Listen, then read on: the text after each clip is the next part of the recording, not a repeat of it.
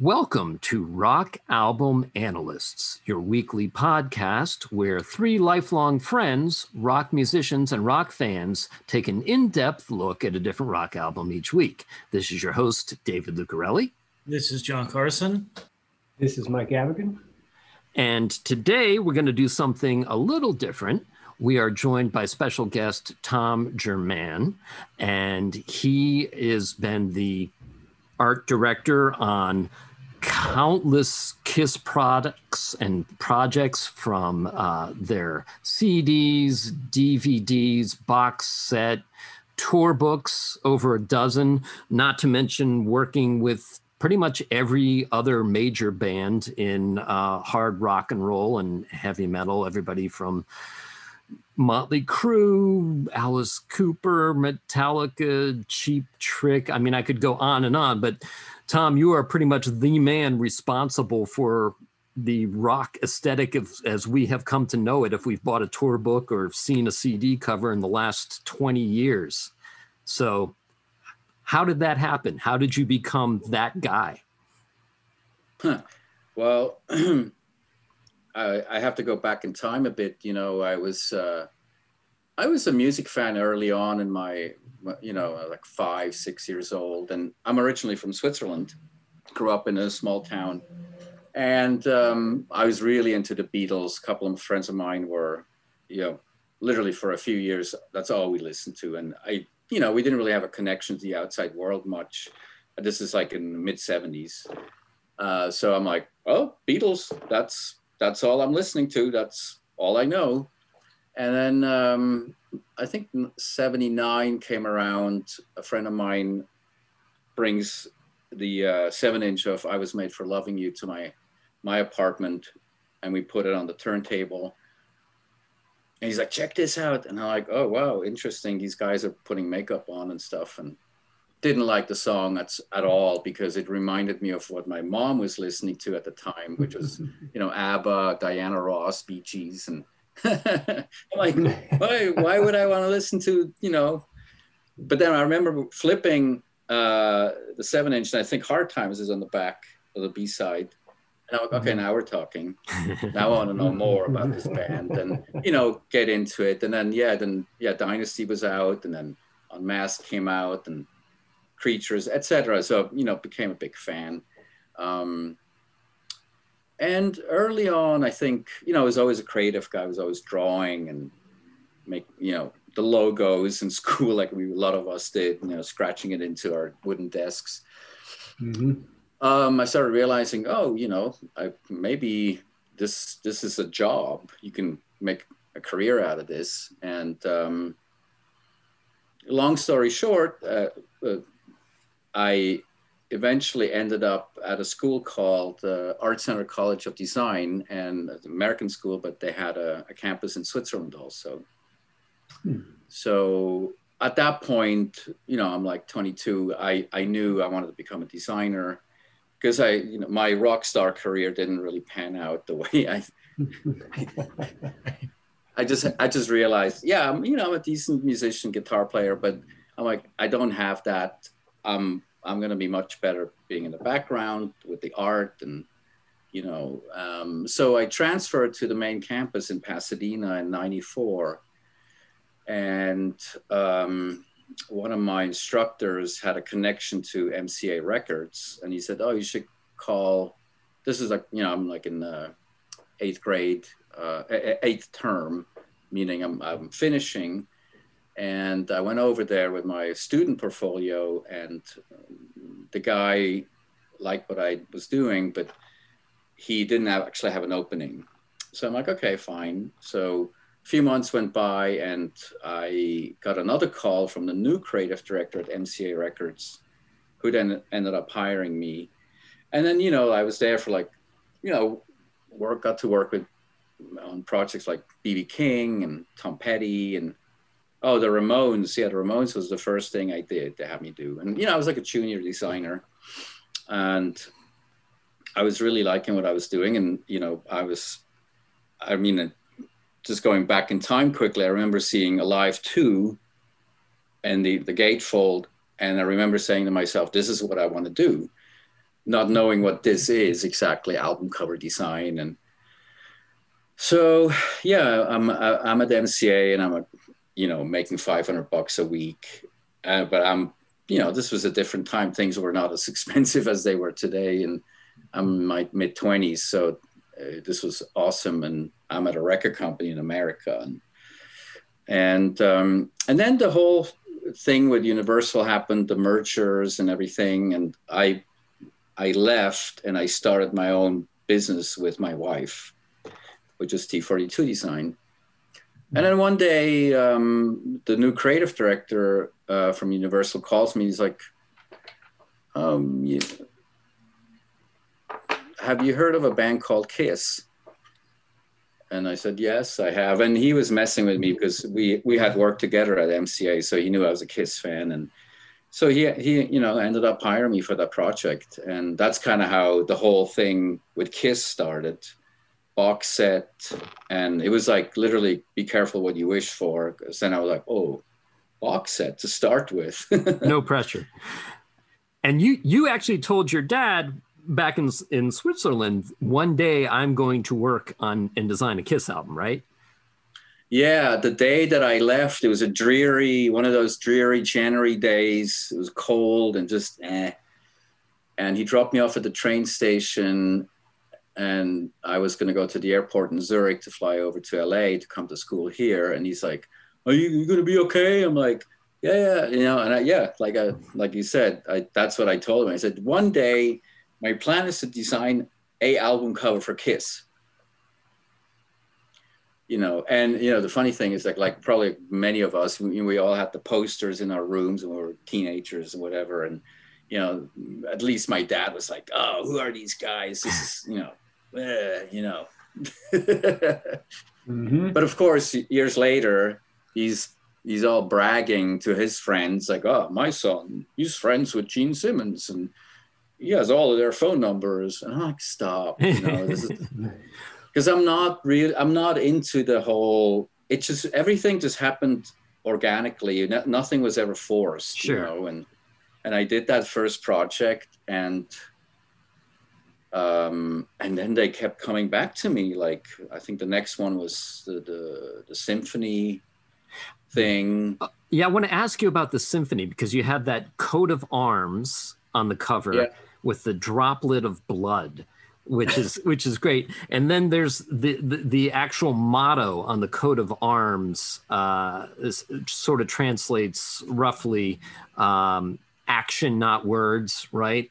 Or yeah. something something akin to that. Did you come up with that, or was that uh, input from the band? well, this was actually really cool because you know the, the obvious choice was like a live photo of the stage, and we had tons of great photos that ended up in in the packaging itself.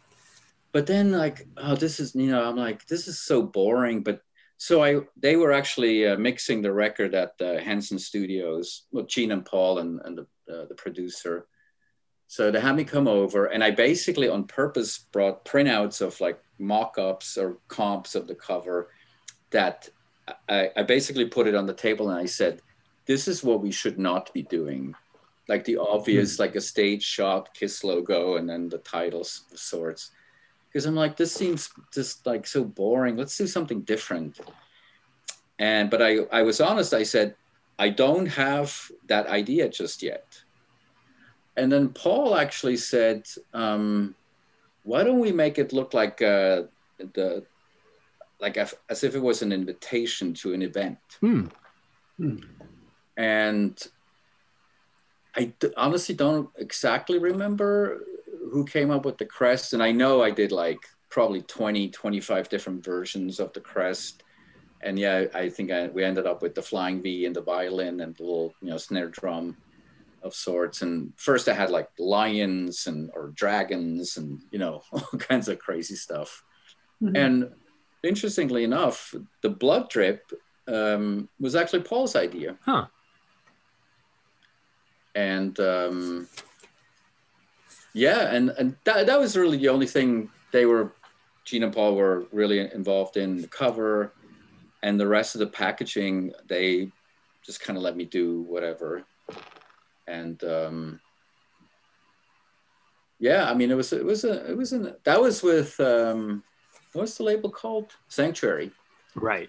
Mm-hmm. You know, and it was a one-off kind of deal, so they wanted to impress everybody with like elaborate packaging again, with you know triple vinyl, like a triple gate fold, and you know, digipack with poster and all kinds of stuff. But usually, I mean, with Kiss and going back to uh, Kiss Rocks Vegas. Um, it's really more that the cover they're sort of concerned with that they want to make sure is you know what they think is a cool thing and then when it comes to the rest of the packaging it's really they it's like you do it you you know what to do and of course as the years went by um, uh, with let's say with monster and sonic boom you know paul really kind of was in the driver's seat, or he still is with the band, my opinion, where he he kind of calls the shots. Do we go on tour? Do we make a record? Yes, no. It's it's his call. Um, um, you know, in consultation with Gene, of course, always, but mm-hmm. but with the art and you know, it's been in recent years him and I, and we come up with stuff really quickly, and there's no beating around the bush much, you know. Um, yeah, with the tour program, the recent one, they had. Um, yes. Yeah, there we go. Yes. My idea was to create the be all end all Kiss tour program. Because now, now we're talking, you know, the last tour. So I'm like, okay, I'm going to use all the ammo that I have, or, or let's say almost all of it. Hmm. and because um, you know over the years I, I I built up a big digital archive of thousands of Kiss imagery, you know, photos and scans of ephemera and all kinds of stuff. So my my idea was to create a tour prom- program that almost as if a fan would put it together, mm-hmm. and the task would be you have one page per tour. You know cram whatever you have in there.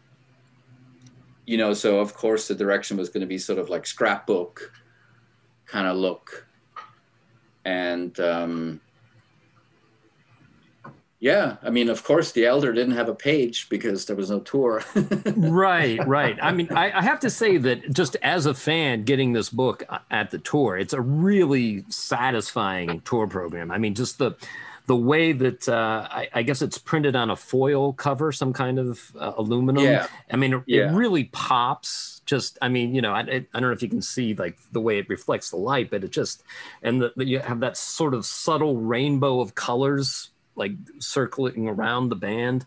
Um, I really and and even the, the bold choice of of the, the band in their most embryonic form on the first page like that's that's yeah. got to be the earliest known photo of the band.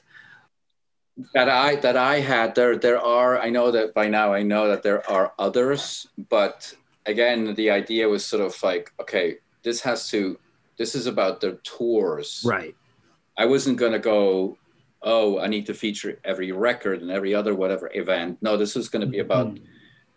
celebration of because the the tour is called the end of the road so I'm going to feature each tour equally, not like say, oh, this one wasn't that successful or important, so let's just give that a quarter page. Like, nope, I'm going to make everyone as if it was equal from from the club days to you know two years ago, and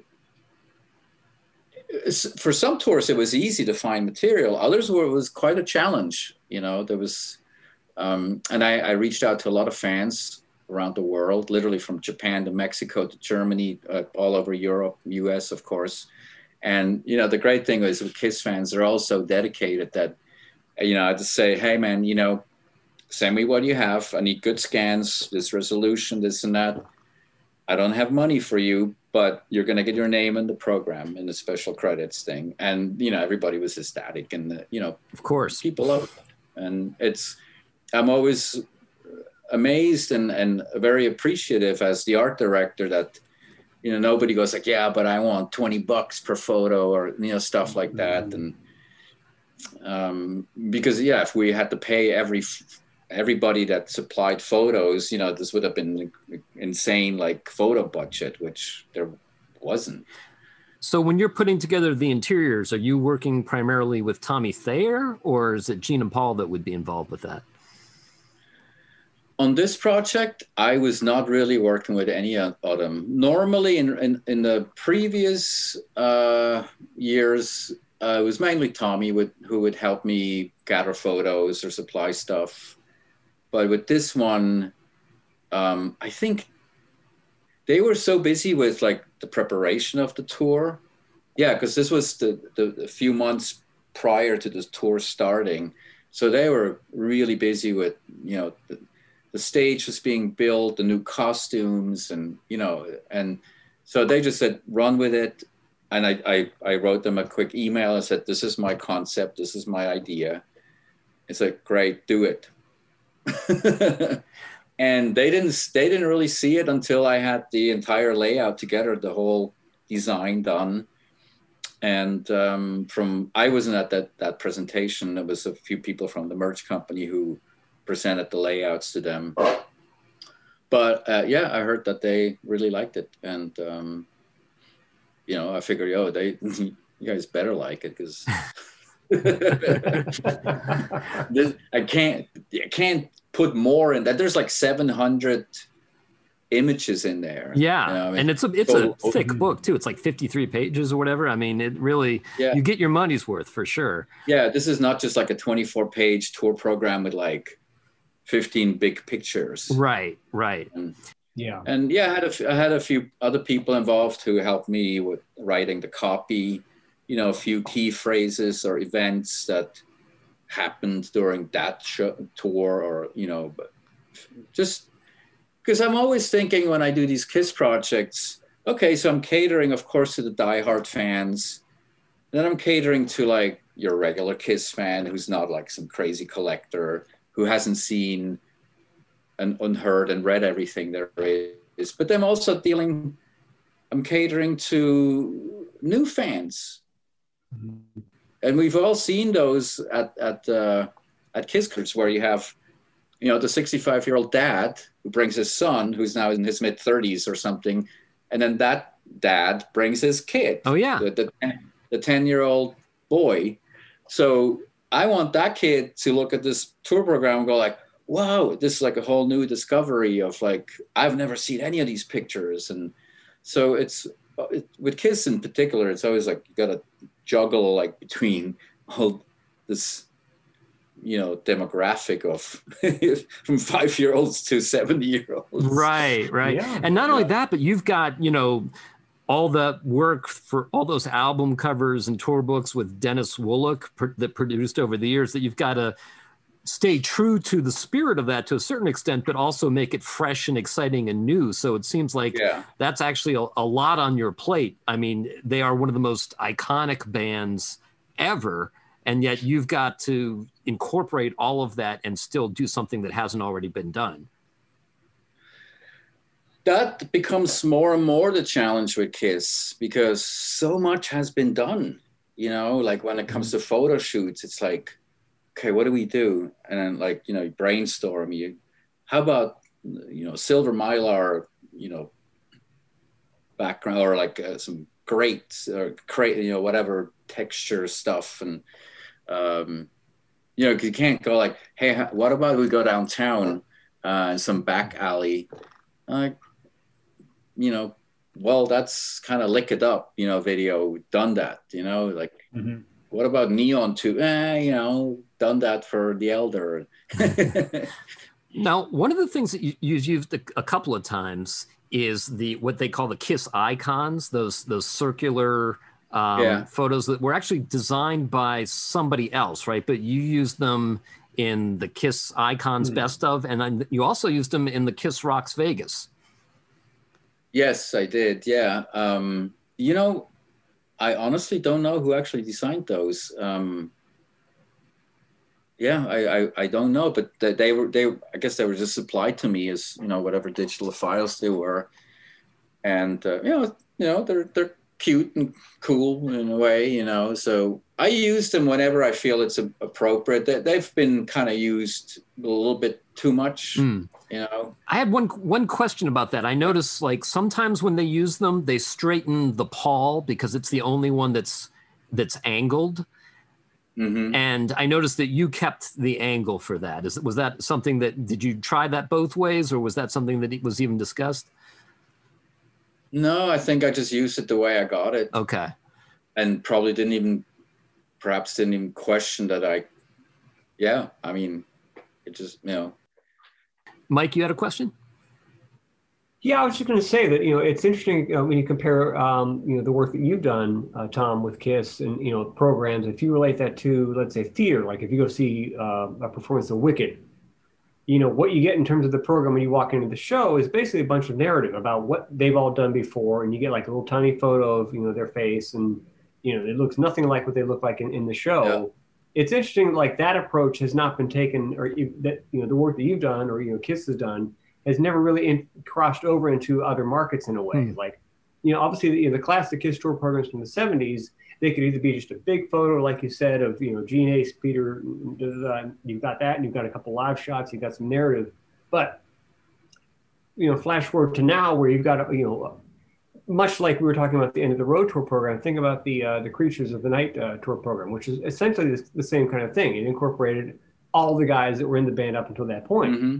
You know, which was you know years ago. But it's funny to see that like other major markets had never really taken that approach. Like anytime you go to see theater, you get this distilled program, a bunch of narrative and a photo, and, and that's it. And the biggest image is on the front cover, and that's all you get, which is really kind of, you know, the downfall in a way because, you know, when you want to go to see a show, you want to be able to know more about what you want to see more about what you're about to see in a way. Mm-hmm. You know, I think the tour program is a way, much like the old days in the 70s where you would just like buy, you know, rock magazines and read about stuff. That's all we had. We didn't have internet. Right. You know, and the tour program is your way to take that show home and relive it in a way. And I think that's always continued, much like the work that you do.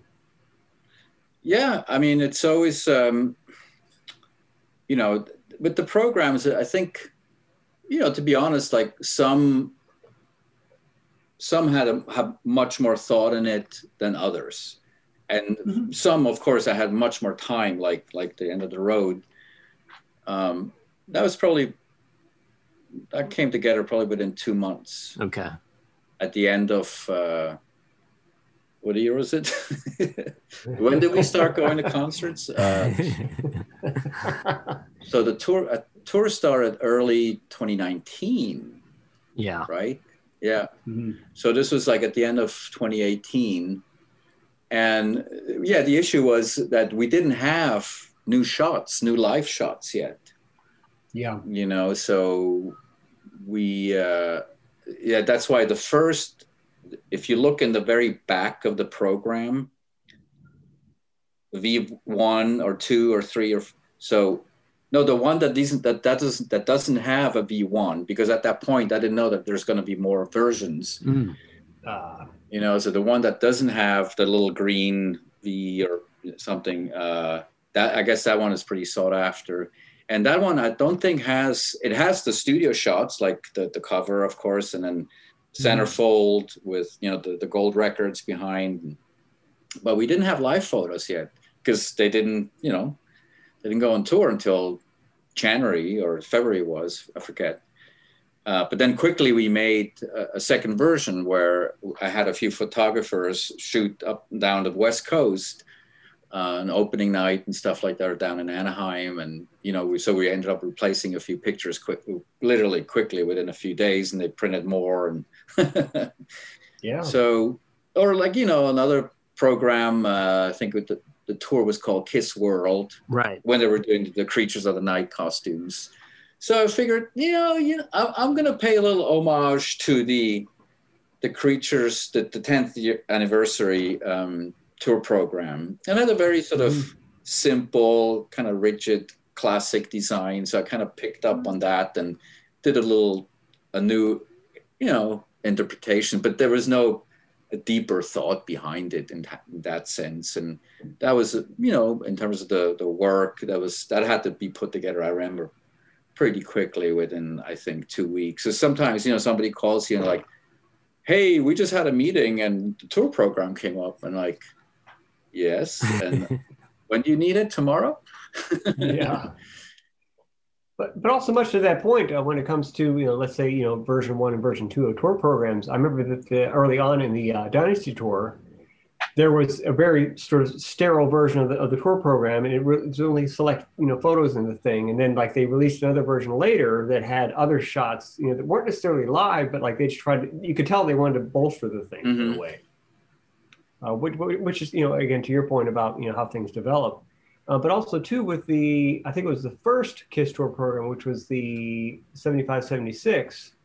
Um, you know, it was you know there were live shots in that tour program, but also too I always found interesting too that in later on in 1978, if you look at the uh, Boston Don't Look Back tour program, it's the same format as the first Kiss tour program. Mm-hmm. It's the same, you know, it's the same layout, it's the same thing. It's like it's the same dimensions. it's exactly the same. So no wonder Kiss, you know, we're always in the forefront of okay, this is the way things need to be, and this is way things are going to go, and everybody else you know would learn from that, which is amazing in, in my mind. Those guys early on, you know, we need a tour program. Okay, what's it going to be like? Well, it's going to be this.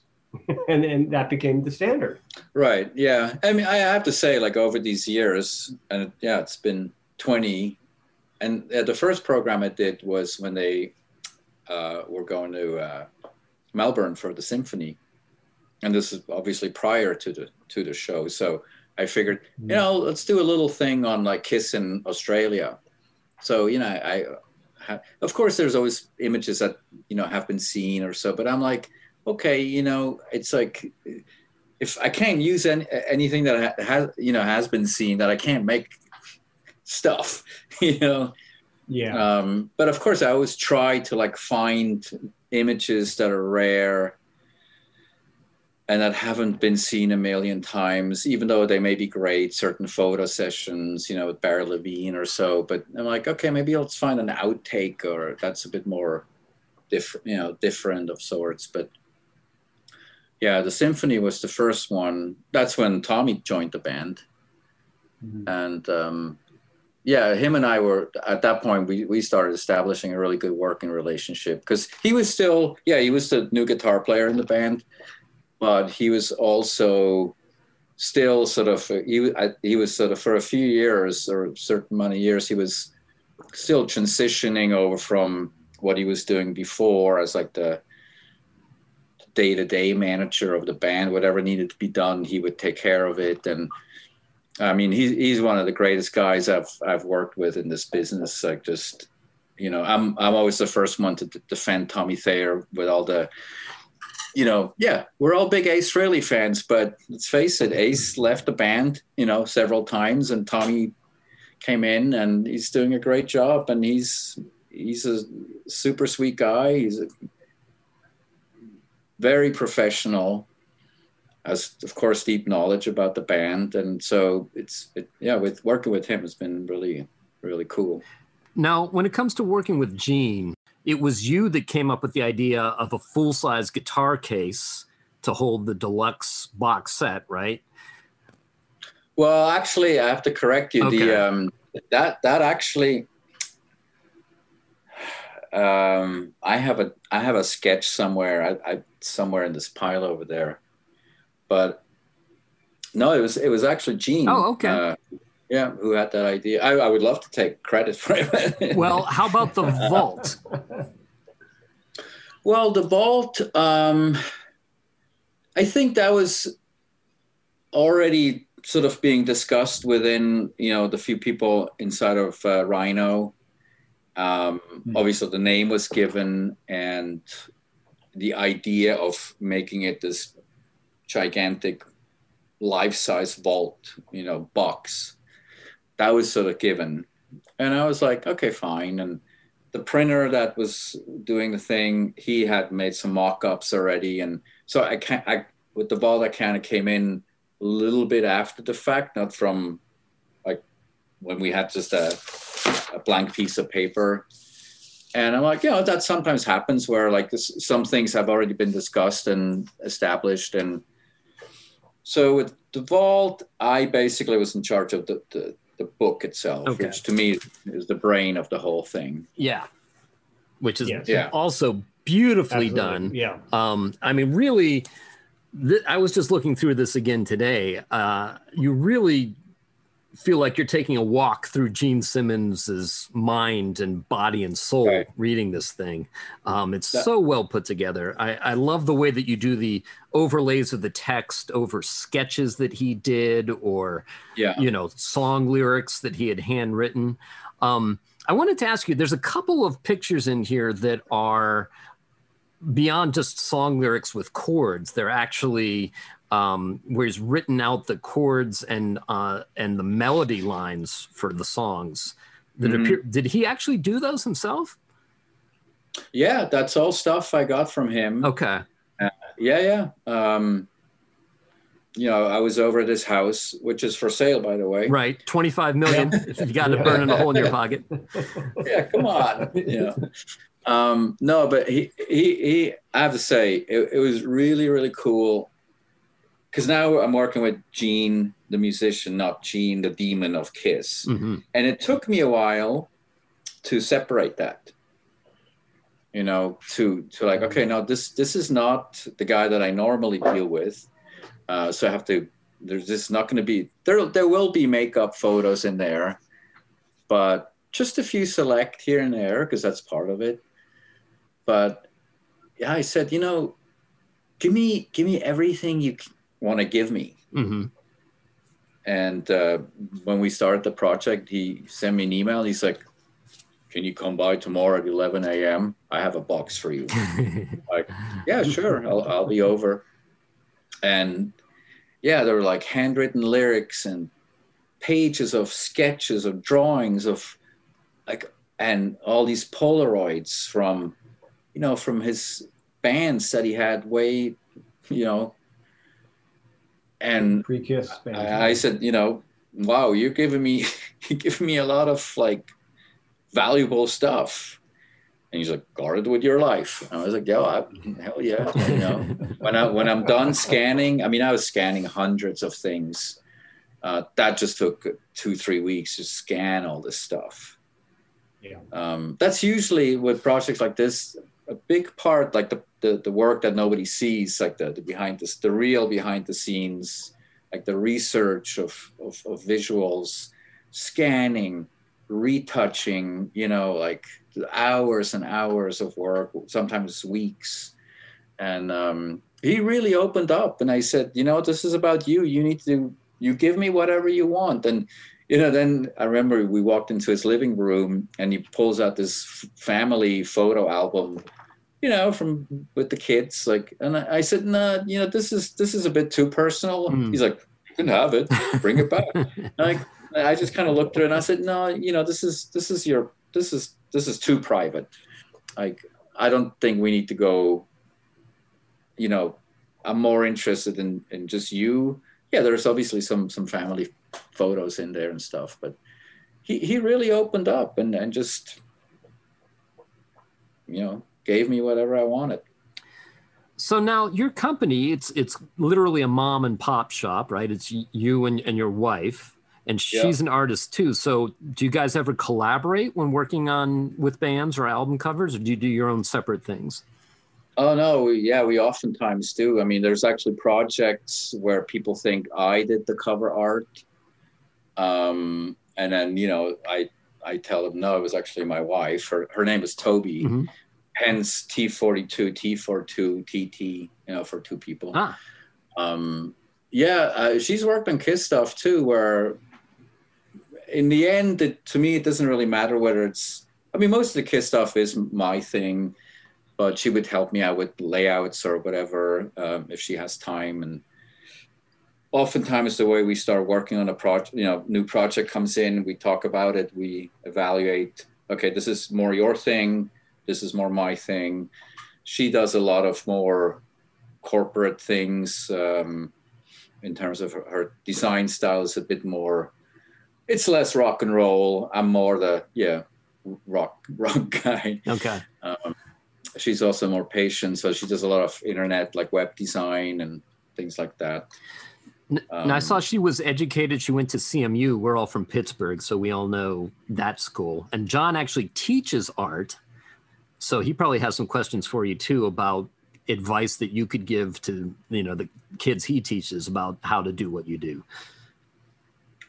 Yeah, good question. You know, I, I often think about like the kids that are in design and art schools now and and what kind of future they have as professionals because I mean, I think I was lucky. I graduated in the mid '90s, and you know, the record industry was still great, and you know, well, it wasn't like the '80s where people were selling millions and millions of records, but it was still thriving business.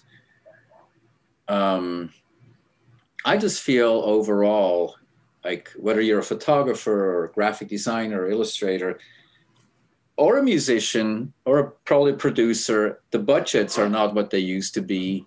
I feel sometimes um, you're not getting the same respect as you once used to. Like, in, what you do is sort of got devalued. Mm.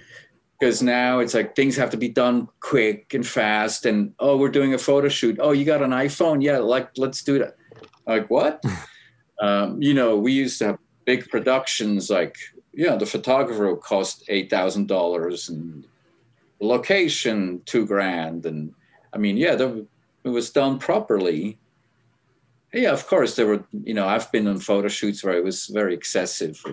The catering costs more than the ph- photographers you know fee you yeah. know stuff like that. Um but yeah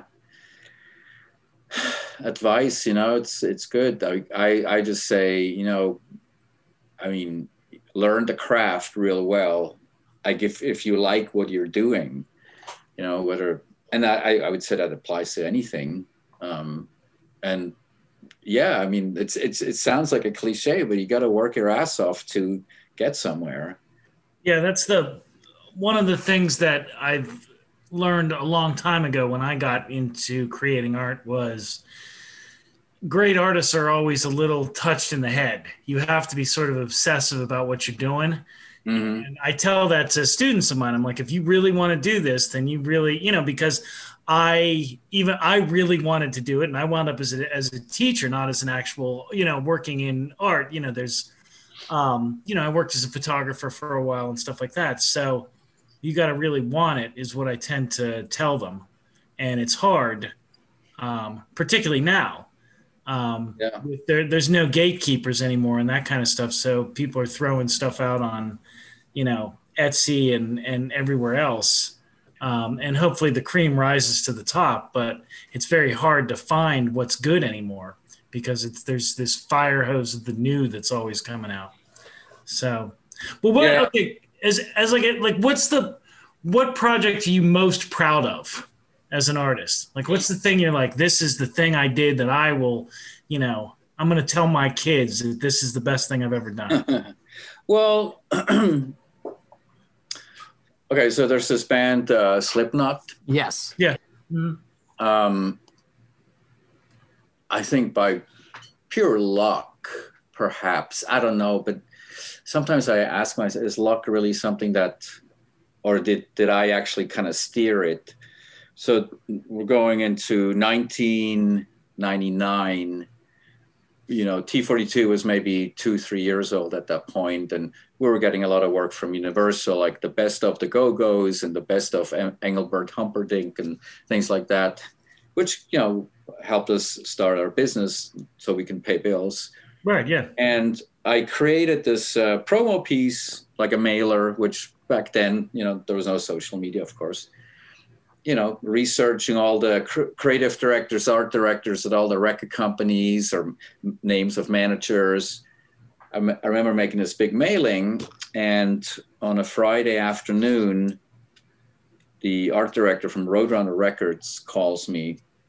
I was literally about to sh- shut down my computer was maybe five o'clock or five thirty, and uh, she's like, "Hey, this is Linda from Roadrunner in New York, And the first thing I say is like, "You're still at work." I, I never met this person, you know, just just came out and I was like, yeah, and we work all the time in New York. I'm like, oh, okay. so anyways, she goes, well, we just signed this band Slipknot from Des Moines, Iowa. They wear coveralls and wear weird masks. I'm like, this is right up my alley, you know. Kid, kid being Kiss fan, and I'm obviously always been interested in artists that have more of a visual approach to their presentation, whether it's you know whoever so I started working with Slipknot, and we did the first album and the second one, and yeah, obviously they were very successful. The band went off, being you know huge and all that. But going back to your question about what am I most proud of, so in, in recent years and or over the years, in particular with this band, um, people have approached me, whether it's through social media or so, where they're like, "Hey man, you know that first Slipknot album came out."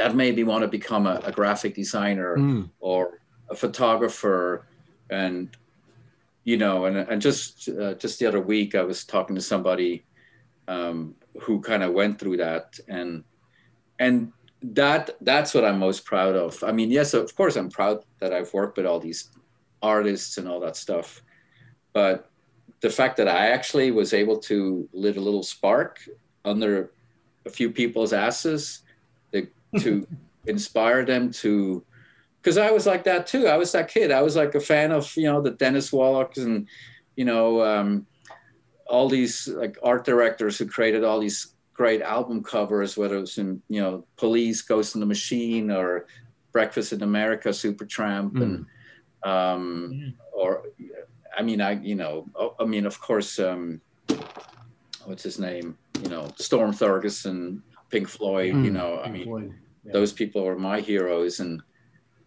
uh, to get that sort of inspiration, and and then one day, you can give that back and inspire a, a young, you know, kid, teenager that they want to do this too. Uh, that's that's kind of the coolest thing. That's more important than any money uh, or any fame or awards, which I don't, don't really care about, anyways. Um, like you know we we never participated in any of those award uh, things uh, you know art directors uh, whatever thing yeah. to me art art is not a competition it's not like this is better than this right I do think that, that that cover is so iconic because it really captures the spirit of the band. I mean, that cover looks exactly like Slipknot sounds. It's very dark and disturbing and distressed mm. and like you know it's it's got so many layers and then the way, right, yeah. way parts of it are blurred um i you know I, I can see the influence of your work in lots of other things that have come since then yeah i mean with this band and this was always in collaboration with uh Shawn, the guy who's the, the, the clown in the band. I mean, hmm. um, he's sort of the creative guy uh, when it comes to the visuals. And yeah, this finally was a band where like, okay, we can we can push, we can really push the envelope with the visual here. We can we can you know inspire, irk, irritate, offend people, but not just for this for the sake of it. Mm. You hmm. know, like like with the second album iowa you know we had this goat on the cover and you know um, for the first time actually i would get not not too many but some emails like oh you know how dare you you, guys are like satan worshippers i'm like no you, you, you just don't get it at all like the goat represents leadership you know and like shawn clown would always say you know, I want you guys to go out and do your own thing. Don't be sheep. Don't be just following what other people tell you. So, yeah, there was a message behind it, and some people didn't get it, but you know, there's always those, of course. so, positive rebellion, which is ironically uh, a message that you yourself have been carrying forth in your line of rock shirts for kids. Yeah, yeah, that was another thing we started uh, a couple of years ago um, I think mainly came out of, um, you know, we have a 13 year old daughter. And you know, at some point, kids grow out of the fairy tales, uh, the the fairies and the, you know, rainbows, and you know, things have to be cooler. So we're like, you know, my wife would go out shopping and it's like, come back empty handed. There's nothing cool out there. I'm like, why don't we make our own line of clothes, of designs for the, you know, eight, nine year olds to 12, 13 year olds. Because um, that's that seems really like a age group that's just missing out there, and you know we're still plugging away with it, and you know it's uh, it's it's a fun thing. It's it's something. It's not a main business. It's something we do on the side. Um, you know, RNRK, you know, stands for Rock and Roll Kid, which is basically kind of about me in a way. Uh, I think that's where sort of the um, whatever I design for these kids is stuff that I would kind of wear myself. Sure. Yeah. And yeah, I was like, yeah, let's do the ro- positive rebellion. Let's, you know, like, and uh, yeah, you know, we haven't made uh, millions and millions of dollars yet, but again, it's not really about that, in my opinion. It's really more about creating stuff. And yeah, of course, you want to make money. You want to get your get your money back. But with a brand like this, you really need to give it about two years until you can tell that it's, you know, going further. Until until then, it's just you know you, you break even. okay. Um, real quick, I wanted to ask you about some other iconic uh, covers that you've been involved with. Um, mm-hmm. The you've done a couple of of covers that are really, I think, iconic for a band called Breaking Benjamin. The one, yeah. the one with the uh, man with the angel's wings blurred above the highway, and then the, the cover of the eyeball with the sphere of, of fire. Both yeah. really super powerful powerful images. How, how did those come about? Uh, interesting story um, how it came how how i got connected with the band. Um, so after mca i worked at a record label called red ant for about a year. And so this is like uh, 97 um, they had the Cheap Trick on the roster. Mm-hmm. Cheap Trick was being managed by a manager called Larry Mazer, who previously managed Kiss. Right. Yeah. So Larry and I kind of became friendly, and he, he managed a couple other artists. And um, then I left the, this label, and you know, we, we would stay in touch when he would come into town, and we'd maybe meet up or something. And then one day he called me and he's like, um, I'm managing this band Breaking Benjamin. And I'm like, oh, never heard of. And he's like, oh, they're from, you know, uh, where are they from? Pencil, somewhere in Pennsylvania, somewhere, hmm. they, you know. And he said, we just fired, or the band just fired the designer that they initially hired, and we want you to do this. And at that point, uh, nothing was done yet, so it was still we had a uh, you know clean slate. Um, was me coming in fixing existing or art that was maybe half done or something? And I said, "Well, what's the title of the record?" And um, he said, "It's called Saturate." And coincidentally, that week I had a, an old friend of mine from Switzerland who's a cardiologist staying at my house. He was in LA for some conference, doctor's conference of sorts. And he one evening at dinner, he asked me what we're working on, and I said, um, you know, this this project just came in, and now I have to look for imagery that is appropriate. He's like, well, I don't know if it's does anything for you. Maybe you want to take a look. I have this uh, CDR in my briefcase it's images of infected blood cells. And I said, uh, well, let's pop it in the computer. So we clicked through it. I'm like, oh, this is really cool visual stuff. I mean, and I said, can I use these images? He's like, yeah, of course. Just give me credit and, and you know, in the credits. Uh, so you'll see somewhere in the credits, it says, uh, you know, his name, doctor, etc. And I said, you know, made a few comps and I said, and that's when we started incorporating the um, their logo within the art. the shadow on the road.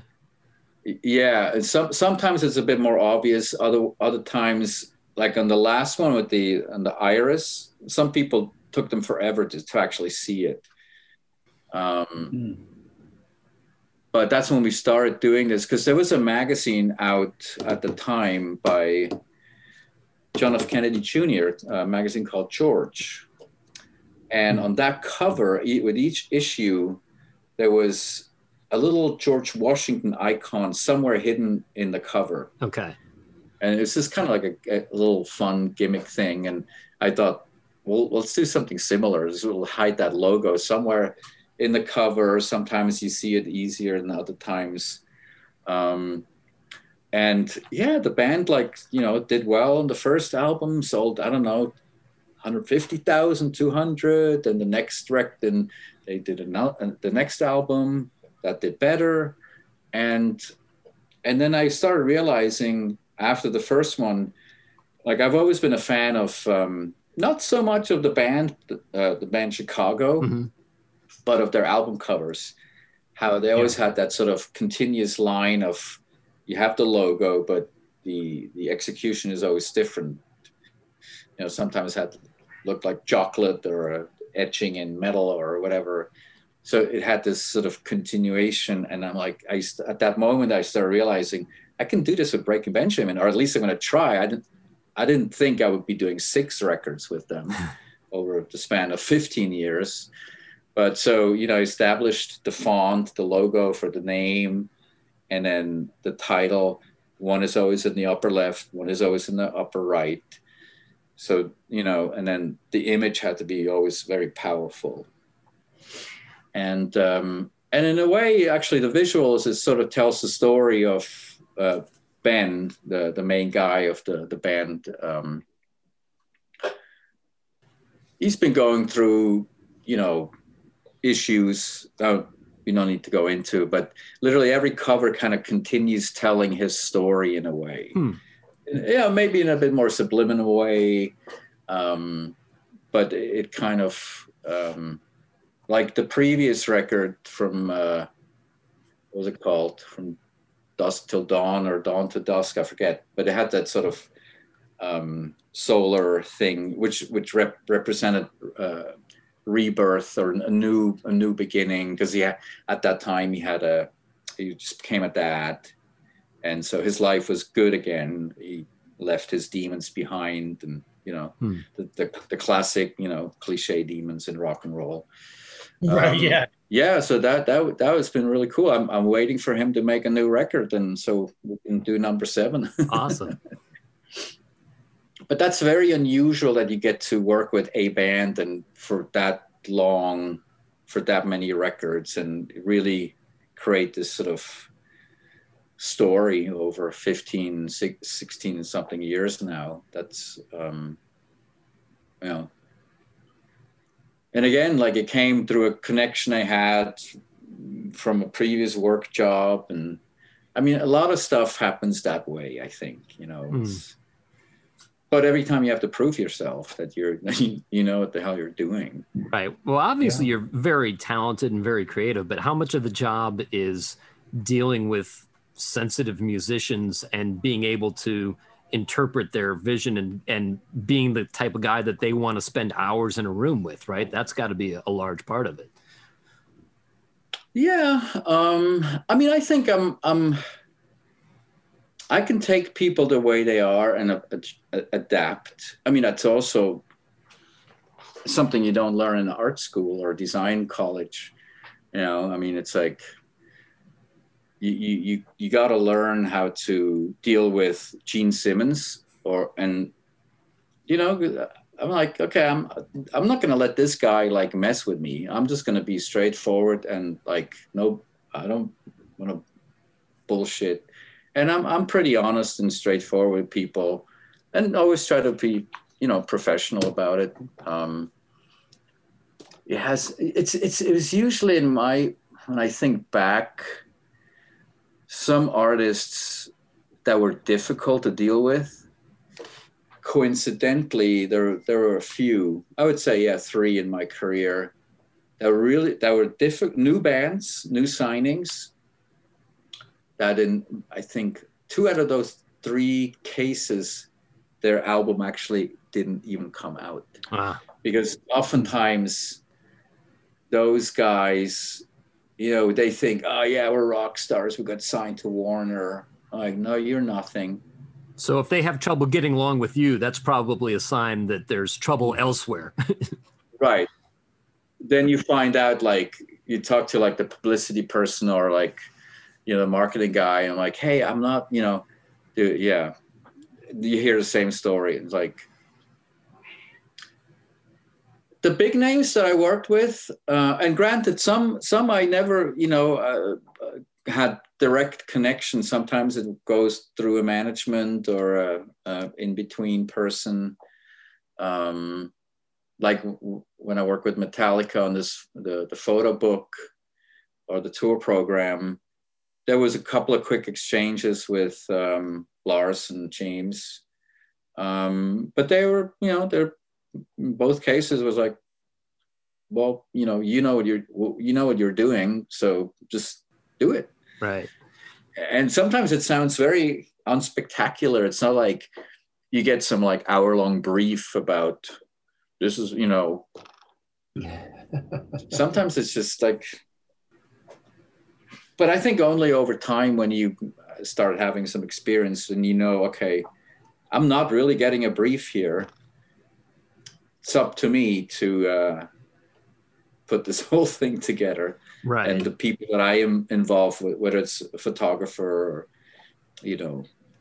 So, in cases like that, where it really is the ball in your court and you're not interpreting what somebody else is is going for, do you Mm-hmm. is it harder working on your 300th blank slate album cover? I mean, do you do you worry about repeating yourself, or how does that all work? Well, and sure that has happened. I mean, in the case of Slipknot, you know, once these guys blew up, I literally not every band from uh, on on Roadrunner Records wanted to work with me, but you know, because we're a new business, uh, so I, I didn't say literally no to any of the, the the new projects that were coming in. But I would say, you know, let's say Machine Head or Fear Factory, you know, and they're like, oh yeah, can you do what you do with Slipknot? I'm like, nope. Because you're not that band. Your your Fear Factory is a totally different kind of animal. Machine Head at the time, I didn't really know the band that well, but um, you know, of course, yeah, it's metal or you know whatever the, the genre is called exactly at the time. And we had the same photographer, so there was some overlap. Um, but yeah, I would tell people like, no, let's let's come up with of course there's always a signature of mine that's carries through my work but i try to give each artist like its own kind of thing you know and and yeah sometimes you you you you realize and that for me is sort of the worst moment like oh crap i'm i'm kind of doing what i just did for these guys Hmm. and then like i scratch it you know um Mhm. I start over and but yeah Now, with all the top guys that you've worked with, if I am in an up and coming band, maybe signed to an indie label, I know I would be intimidated before I called that phone number to call T42 because I would think, like, this guy's worked with the biggest names in the business. I'm sure I can't, like, even, you know, be on his radar in terms of working Yeah. with him. Is that true? No, it's it's actually co- totally the opposite, um, and that's been in some. I you know it's been a bit of problem, or at least like when we sort of were really really hot with the Slipknots and you know the the whatnots. we're like, oh my god, like you know, yeah. Now these guys want to like top dollar, and you know they don't. But I always tell people like, just because I work with Kiss and I've worked with Eddie Van Halen and Def Leppard and blah blah blah. i i just always try to stay humble. For me, it's it's it's work, and I've worked with many artists where, you know, I'd say some new artists would come and say, oh, we really want to work with you, but you know, I'm sure we can't afford you. I'm like, how much you got, and what do you want to do? What's what's you know? I've I've done stuff. I I'm not going to say a number, but for very little money, if I have the time to squeeze it in, and if you don't pressure me, if you give me plenty of time to work on it, you know, if I really like this new band or artist, um, I've done that, you know, um, and then you know I, I I can compensate with working with the big names where what I'm not getting from this guy I'm gonna add you know making better money over here with this project. But it, for me it's always about the the art uh, the, the love for the art and the love for the music. And of course you know you need to get a business going and need to pay bills. Um, but yeah, um, sometimes it's a bit of a, uh, yeah, a, an issue where like, oh yeah, now they're like working with all these big names, uh, can't afford them anymore. I'm like, dude, we work out of our house. I mean, we have a separate office. I don't have crazy overhead. I don't have to pay employees. So you know, it's it's pretty it's pretty straightforward. Um, Mike, did you have a question? Yeah, you know, Tom brings up a, a, great point about, you know, he mentioned a band like Chicago, which, you know, pretty much I think every album that they ever released up until the point of Hot Streets was only mm-hmm. the logo. And that's all you knew about the band, like in terms of, you know, the visual when you buy the record, you know, which there are those bands where, yes, they are less interesting than other bands. Like Kiss is very interesting. They were pretty much with the exception of the Elder, I think you, you there was always the image of Kiss on, yeah, on, the front of the album, right? Which is huge. Uh, there are also other bands like Boston, which you know, you look at them as a bunch of guys, they're not really that interesting. You know, you look at the back cover, you say oh, they, look, they look average, like average Joes. But it's interesting too, also too, and because I was talking to a friend um, earlier this week about you know whether or not you know a band that I'm playing in should like you know change the logo of the band for the mm-hmm. next release we're mm-hmm. going to do. And there are those bands like Motley Crue where they've pretty much changed the logo on most of their albums every time throughout yeah. their career. Yeah, whereas bands like Kiss, it's like Kiss, you know, The Elder, Kiss, mm-hmm. you know, Creatures, you know. There's all these variables in, in terms of you know the way, but being in that position, like you know, what do you decide in terms of what's really going to sell the album? Is it going to be like a, you know, a yes record where it's you know you got the you know the visual and that's it and that and that's what you're going to buy into, or do you want to you know put a picture of the band on the cover? It, it it's a leap of faith in a way. When it comes to you know if you want to put a picture of the band on the cover, do you look do you guys look cool? Do you look like you are those musicians that are playing that music? Does that fit? It's it's a hard choice in a way. Yeah, I mean that's the hardest part. I think being a, an artist, whether you're a musician or a designer um, or any of the other that are in this category, it, it's it's a, it's a sequence of very tough decisions that you have to make, and sometimes you just don't have time to ponder over it. You have to like literally go with your instinct and say, okay, let's do this.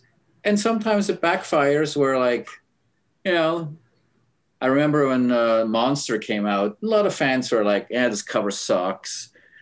I'm like, "Okay, yeah, it's not the you know, it's not a, it's not the Mona Lisa of Kiss covers, but for us, for for for me and Paul at the time, we wanted it to be really simple and like in your face, just a photograph with the logo, just bold and like this is this this is the the, the band now.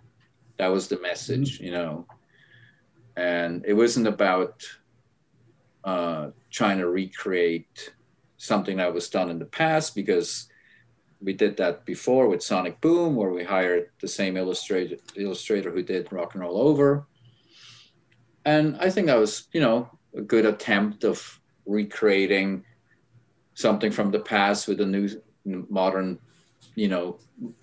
I'm perhaps maybe not the guy who's crazy about generally that those kind of ideas of trying to recreating something from the past. I mean, I think it's cool if you give a nod to something, if you do a new th- uh, an album cover where there's something that may remind somebody, oh yeah, I see where that's coming from, the inspiration.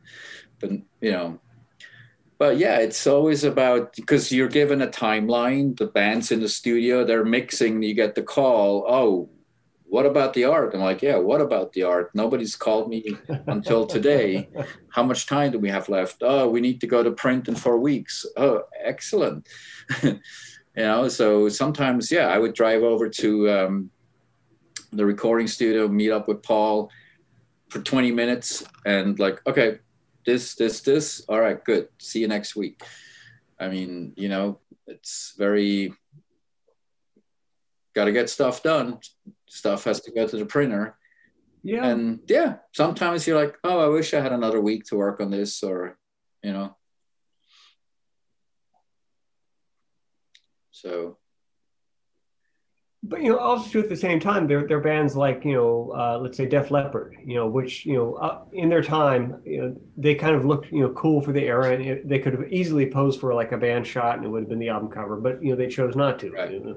up until a certain point, and that works. Even like Metallica, right? I mean, it's usually you never see the band until you look at the back of the record. It's I just find it interesting that you have bands that decide this is our image. This, this is what we're gonna look like. You got the Beatles and you got Kiss, and you know, in between that, you know, you really see like you know pictures of Jimmy Page and Robert Plant on the cover of Led Zeppelin records. You know, it's it's it's just an interesting choice when it comes to artwork and what's going to sell the record. But at the same time, too, with Kiss, or the Beatles, you kind of just buy into it. You, I, I go, I want to see what that's about. When it comes to other bands that aren't as visually or, or presentable in a way, you know, you have to become more creative when you don't see an image of the band on the cover. And is that what sells the product? It's it's a major point to consider. Yeah, I mean, of course, with Kiss, you always want to push the four faces because that's just what sells. That's the the iconic imagery and that's why I was, you know, going back to uh, Dave, you asking me about which project am I most proud of, with, and particularly I would say with Kiss, uh, uh, the symphony thing because it didn't have the band on it mm. because we actually mm-hmm, did yeah. something very conceptual that was, you know, I.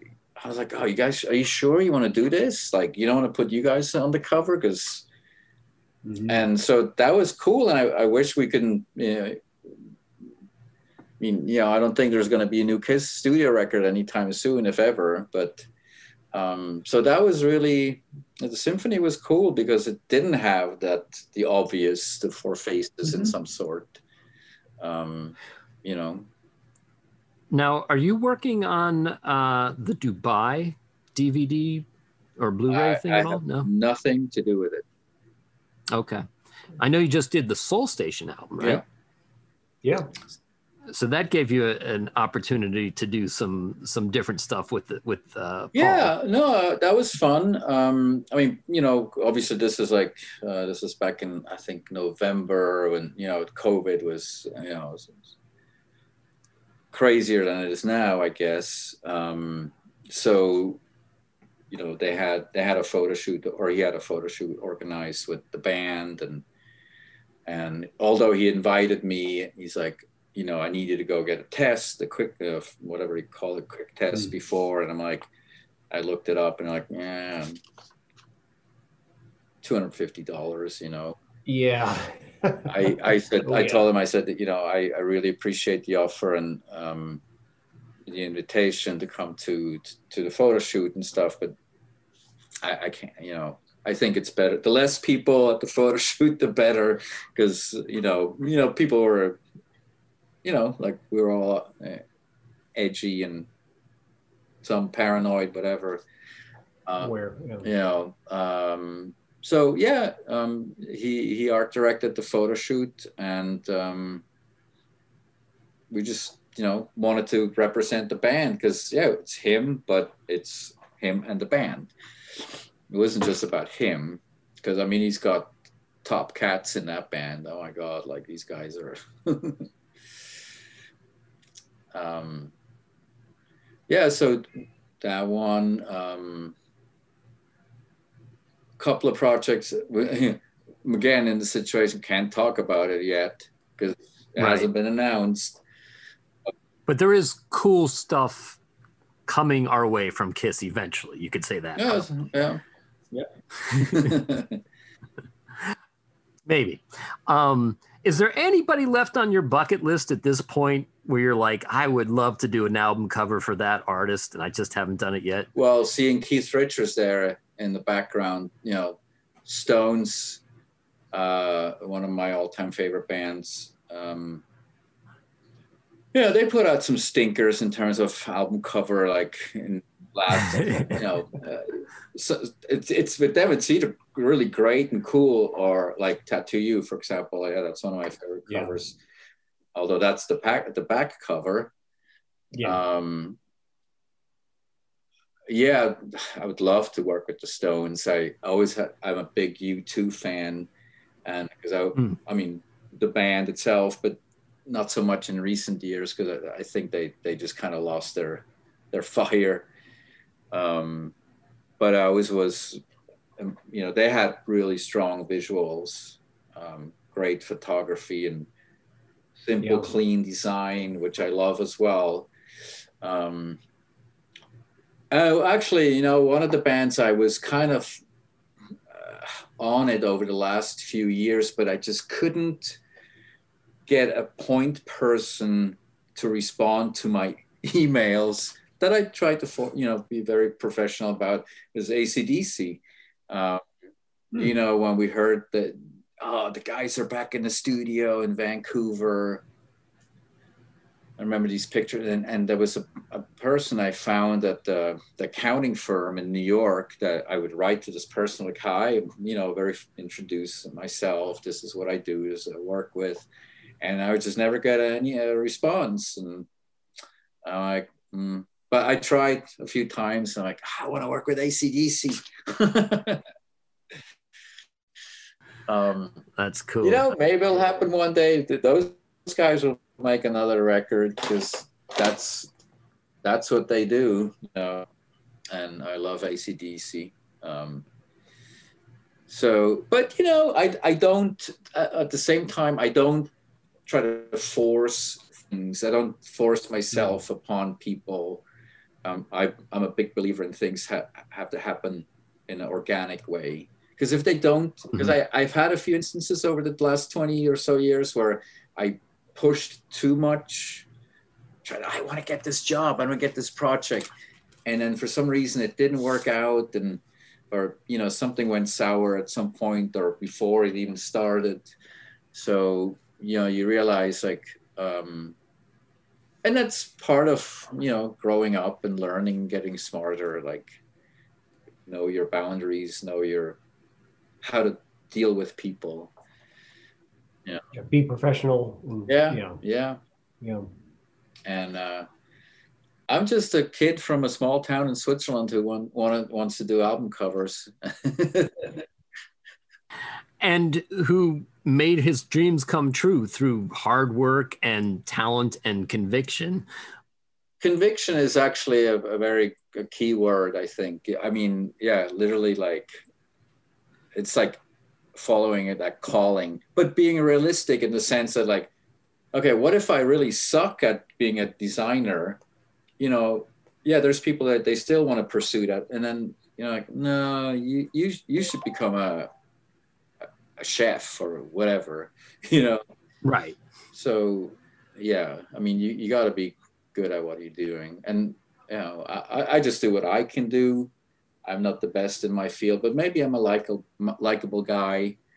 Um, i've struck a lot of great friendships with people whether they're you know musicians or photographers or people at record labels or you know other clients or um, yeah. Well, we so much appreciate you giving us your time. I think we have probably have time to, for one more question from each of us before we let you go. So, uh, Mike, you have a question? Yeah, I was just going to say that uh, from what I read too, Tom, I think uh, part of that uh, assistance has been through uh, Sesame Street, correct? Uh, In terms of you know, in terms in terms of like you know the upbringing and the uh, the influence of Sesame Street, you know the the PBS. Uh, oh uh, where do i talk about this was that in the it's in previous interviews. yeah yeah um, yeah yeah well um, Yeah, because in, in the in the early '70s, we lived uh, a little bit north of New York City. My dad was working for a Swiss pharmaceutical company, and so I was, you know, thrown into this American culture of yeah, Mickey Mouse, Sesame Street, and Fisher Price toys, you know. and yeah, um, that sure was. I mean, Walt Disney was a big influence, and you know, create uh, creating stuff, and you know, create. I mean, you guys are musicians. It's like okay, here's the best guitar in the world. Now write me a great song. Uh, well, I'm not inspired today, you know. So, I mean, but um, yeah, a lot of my my inspiration comes from American pop culture. You know, mm-hmm. Andy Warhol was a, is a huge inspiration of mine. Um, yeah, that whole. Okay, then I got to tell you our Andy Warhol story. so John and I are in Pittsburgh, like what sixth, seventh grade. We're taking guitar lessons, mm-hmm. and then after we to do our guitar lessons, we go to the library where you can listen to music, yep. right? And uh, this guy dressed all in black with this shock of white hair and this colostomy bag or some kind of medical bag coming, you know, attached to his side comes up to us and he goes, Hey, are you guys musicians? and we, we go, Yeah. And he goes, You musicians look all alike what, what are you doing now? You know, and we go, well, we're going to go to the library to listen to some music. And he goes, oh, okay, cool. Can I come with you? And we go, yeah, okay. You know, and he goes, yeah, maybe I'll work with you someday. You know, and so he gets there in the library and he gets out a Jimi Hendrix record and is listening to it in headphones. And he counts down like, you know, like from 10 to 1. And then he jumps on the table and starts playing air guitar to this record that he's listening to and everybody in the library is staring at this guy like he's a lunatic and we're like oh my god like where did this guy come from and it was only after we did this that we looked amongst ourselves and we said you know not too many people look like that. I think that was Andy Warhol. And we're like, no, no, it couldn't have been Andy Warhol. And then we look in the paper and it says that he was just down the street at CMU that weekend giving a lecture you know, uh, and we go, oh, yeah, I guess it probably was. Wow. Yeah. Wow. or a, a, wannabe. Yeah. I, I, yeah, who knows? I'm going to tell everybody it was Andy Warhol, even if it wasn't. So, you know. Yeah. I asked uh, Paul Stanley once, every now and then when I talk to those guys, which which is not all that often, but because they're usually when you work on a project, it's about work.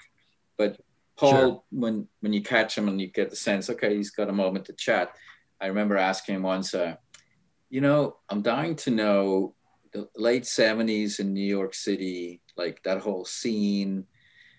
I, did, did you ever meet Eddie, um, Andy Warhol? And he's like, yeah, yeah, several times at, you know, these parties and social gatherings and stuff. And, and one evening at a party, yeah, they just put out, I think, Love Gun, you know, so they were huge Andy Warhol approached Paul and said, I want to paint you, but out of makeup. And Paul's like, that would be great. I would love that. Um, when do you have time? And Paul says, well, we're leaving for Japan tomorrow. so when I get back, and then um, Paul goes, and then the following week he died. Or you know, some, it was something to that extent. And I'm like, oh, mm, are you kidding me? He's like, I know. It's like, wow. Wow. But actually, if I can talk about this guitar, which is not there as a prop, but uh, and not uh, just sure. coincidentally, um, you know, one of the things I'm also super stoked about that I got to work with Eddie Van Halen. And yeah, I know he was a hero to you. Yeah, uh, um, to you. I I got to uh, launch his uh, merch brand, the EVH uh, brand. Um, it was about 10, 11, 12 years ago or so. You know how like a lot of fans would, um, including me, buy red uh, Converse sneakers and you take some white and black paint and and you uh, you painted like like this guy, right?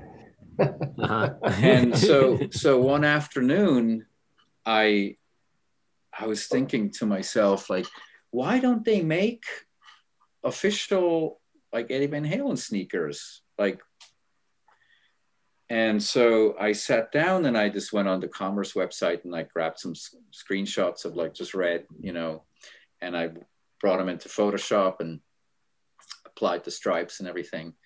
And I sent to my my friend who was working with him, and I said, "Hey, can you show this to Ed and like see what he says? Because it's like ridiculous. Like all these fans are making their own own sneakers. But why don't we start something with, with him? A brand. He needs, you know." And literally, like, I don't know, the next day or my friend called me back. He's like, Ed wants to start a merch, merch his own merch brand. so, awesome. you know, we got into it and t shirts, hoodies, um, you know, all kinds of stuff. And so that, that was, uh, again, it kind of happened just somebody had, you know, uh, and uh, yeah, it was, it was cool. I, I've known him for about, well, 20, 25 years and see him every now and then and text. And uh, yeah, so that's, that's one thing that uh, I'm super stoked about that I got to work with Eddie Van Halen. I, I, I probably out of all the musicians, I mean, he's like, you know, King Edward. sure. Yeah, absolutely. Yeah. And also too, I've, I've, you know I've always said when you go to the airport and you're trying to claim your luggage, you know, as it comes down the you know the chute, people say, "Oh, that's my bag. Why is that your bag? Because it's black." Well, everybody's got a black bag. I always said, paint the luggage like Van Halen. Yeah. It'll stand out straight away. Yeah. So, but nobody's done it yet, so you know there's right. always hope. I know. Yeah, there's so many. I mean, I had ideas for like you know surfboards mm. uh, whatever, okay. you know, uh, snowboards, and you know, maybe they'll make it one day, but that's not not not my decision. But no. uh, so yeah, that's one thing I've, I've I've been super happy. Yeah, I would say more than stoked because stoked is kind of cheesy SoCal word, which I actually never happy. Uh, happy is better. Happy is better. Um, and I got to do two coffee table books one about him and one about the mm-hmm. band with my friend Neil Zlozower, the photographer. And actually, I was the last time. I, books. I think that was the last. No, it wasn't the last time I saw him, but when I brought by the the Eddie Van Halen book, uh, I sat on a couch with him. I mean, you know, it's like not that I want to elevate this man to like, oh, he was this whatever because people are people, right? So just because somebody's famous and has that crazy talent doesn't make you a better person uh, over, you know, the electrician that comes to your house.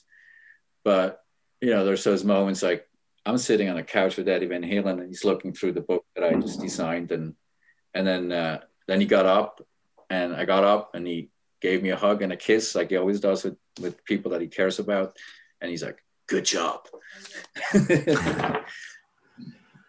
That's got to be immensely gratifying. Yeah, you know, and you know, I've I've been up to fifty one fifty a whole bunch of times over the years, and um, you know, seeing the guitars and the gear, and you know, two inch tapes and all these boxes, with wondering what's on all, all these recordings that nobody's ever heard. Mm-hmm. And I have no idea what there is. I have slight, vague idea of you know some a few things, but hopefully, you know, uh, Wolf will carry on, and he will. You know, Wolf will carry on yeah. the uh, the the Van Halen flag uh, and the legacy, and uh, you know, he's already proven himself, in my opinion. That that kid's a just insane. I mean, his musical capabilities. I mean, and uh, he'll he'll do well and you know hopefully he'll one day he'll deal with the, the legacy of the band and his dad's recordings and hopefully it'll come out one day and they'll hire me to do that box set There you go. Hey, I mean, they're, they're releasing like another Prince record, you know, apparently in the next couple of weeks. So, you know, anything's possible. Right, right, But, you know, again, I'm not banking on it. I'm not pushing for it. I mean, I've met Wolf a bunch of times. He's a, a great dude. Um, if, you know, things work out, things happen, great. If not, you know, I go on with my life and do my thing. And yeah, just, yeah. John, did you have any last questions? I, I doubt he answered all of them. Yeah. I've got it. Okay, great. Well, yeah, I'm good. Um, the, the only last thing I got for you, Tom, is um, do you see any trends where album art design is going? Are there any uh, like things that you see that blow you away that you think that's the future of the kind of thing I'm doing here? Or are there pet peeves where like, I don't like where this is going? I wish people wouldn't do that? That's a really good question. I mean, I really don't know, to be honest. I mean, and at the same time, I haven't really paid as much attention to what's been coming out maybe over the last five years like i used to be really obsessed like oh what's the you know the new this the new that and compare everything and somehow like i don't know maybe i'm i'm not saying i'm not i'm, I'm less interested but maybe other things have become more important in my life or you know, like I, you know, probably like all of it. I when the new Guitar World issue come out, I run to the newsstand the first day and like, who's on the cover? What's the, you know, like I don't buy that stuff anymore. And I, it's it's just not that important anymore. Like I'd rather like go play around a golf with my daughter. Mm. You hmm. know, that's that's um, so I'm not as obsessed over uh, design especially with album. I still, of course, appreciate good design, but now it could be more a piece of furniture or, you know, uh, mm-hmm. I couldn't really tell you right now. I kind of like the ACDC thing because it was so primitively simple, you uh-huh. know, the, the, logo and the, the, the, light and stuff. But um, I, I tend to go back to the classics, uh, that the, the, the covers, the album art that inspired me. You know, some of them I mentioned, like Ghost in the Machine, and um, obviously some. You know, that actually, I mean, um, I actually the the art director, he had a, a, speech at Art Center some years ago when I was still a student, and uh, he was talking about somebody like, oh, well, how did that come about? And he's like, well, I, I was in London, met with uh, Sting and probably mm-hmm. Stewart, and they said the title is Ghost in the Machine. Come back in four days with an idea or ideas. And he's like, how do I translate this into a visual? The next day in his junk mail, you remember how we used to get these like uh, digital pocket calculators? Like, oh, you know, mm-hmm. some chunk mail stuff. Like, of course, they always broke. And so he got one of those and and the, the, the numbers were all messed up because it was broken. And he's like, oh, ghost in a machine. And so basically the digits that were on his broken calculator, that became the cover. And, you know, Sting thought it was brilliant. So like, I love stuff. I, I love stuff like that, you know, like things that come about by complete chance or default or in the moment where you're not thinking about it When the guy staying at your house happens to be a heart surgeon that has right, yeah, pictures exactly. that you can blow up and repurpose. Yeah. And yeah, that's magic. Yeah, exactly. Um, yeah, or like, of course, you know, I'm a big fan of art, like, uh, you know, Picasso and some of the master painters and, you know, other graphic designers that I don't want, you know, we don't need to go into. But so uh, I tend to go back to the, the masters when I need inspiration. But at the same time, yeah, I get inspired, like, driving through the city and seeing I don't know stuff on walls, whether it's you know art like graffiti or whatever it is, or I mean, inspiration always hits when you least expect it. I think the good stuff mm-hmm. happens when you know, not when you're taking your guitar and like, okay, now I'm gonna write a hit song. Like, no, that's not when it's happening. yeah, sure. Well, thank you for taking the time for this interview. This was really wonderful, and we all appreciate it. And uh, thank you for inspiring us with your amazing work through all these years. And we look forward to seeing the new stuff you come up with in the future because uh, it's probably too much to ask you to contemplate what the future of rock and roll graphics is when you're just too busy making it so. Yeah yeah i have i have no clue. I mean it i, I take it as it comes. I mean especially with this this past year it's like one day at a time one week at a time because don't don't bother making any plans really you know but uh it's you know things happen the way they happen. You know. Well, this was awesome. It was yeah. educational and inspirational. We appreciate oh, thank it. Thank you, guys. Yeah, it was fun. Cool. Glad you enjoyed yourself. And then we'll be back next week. We will take an in depth look at Motley Crue Theater of Pain. All right.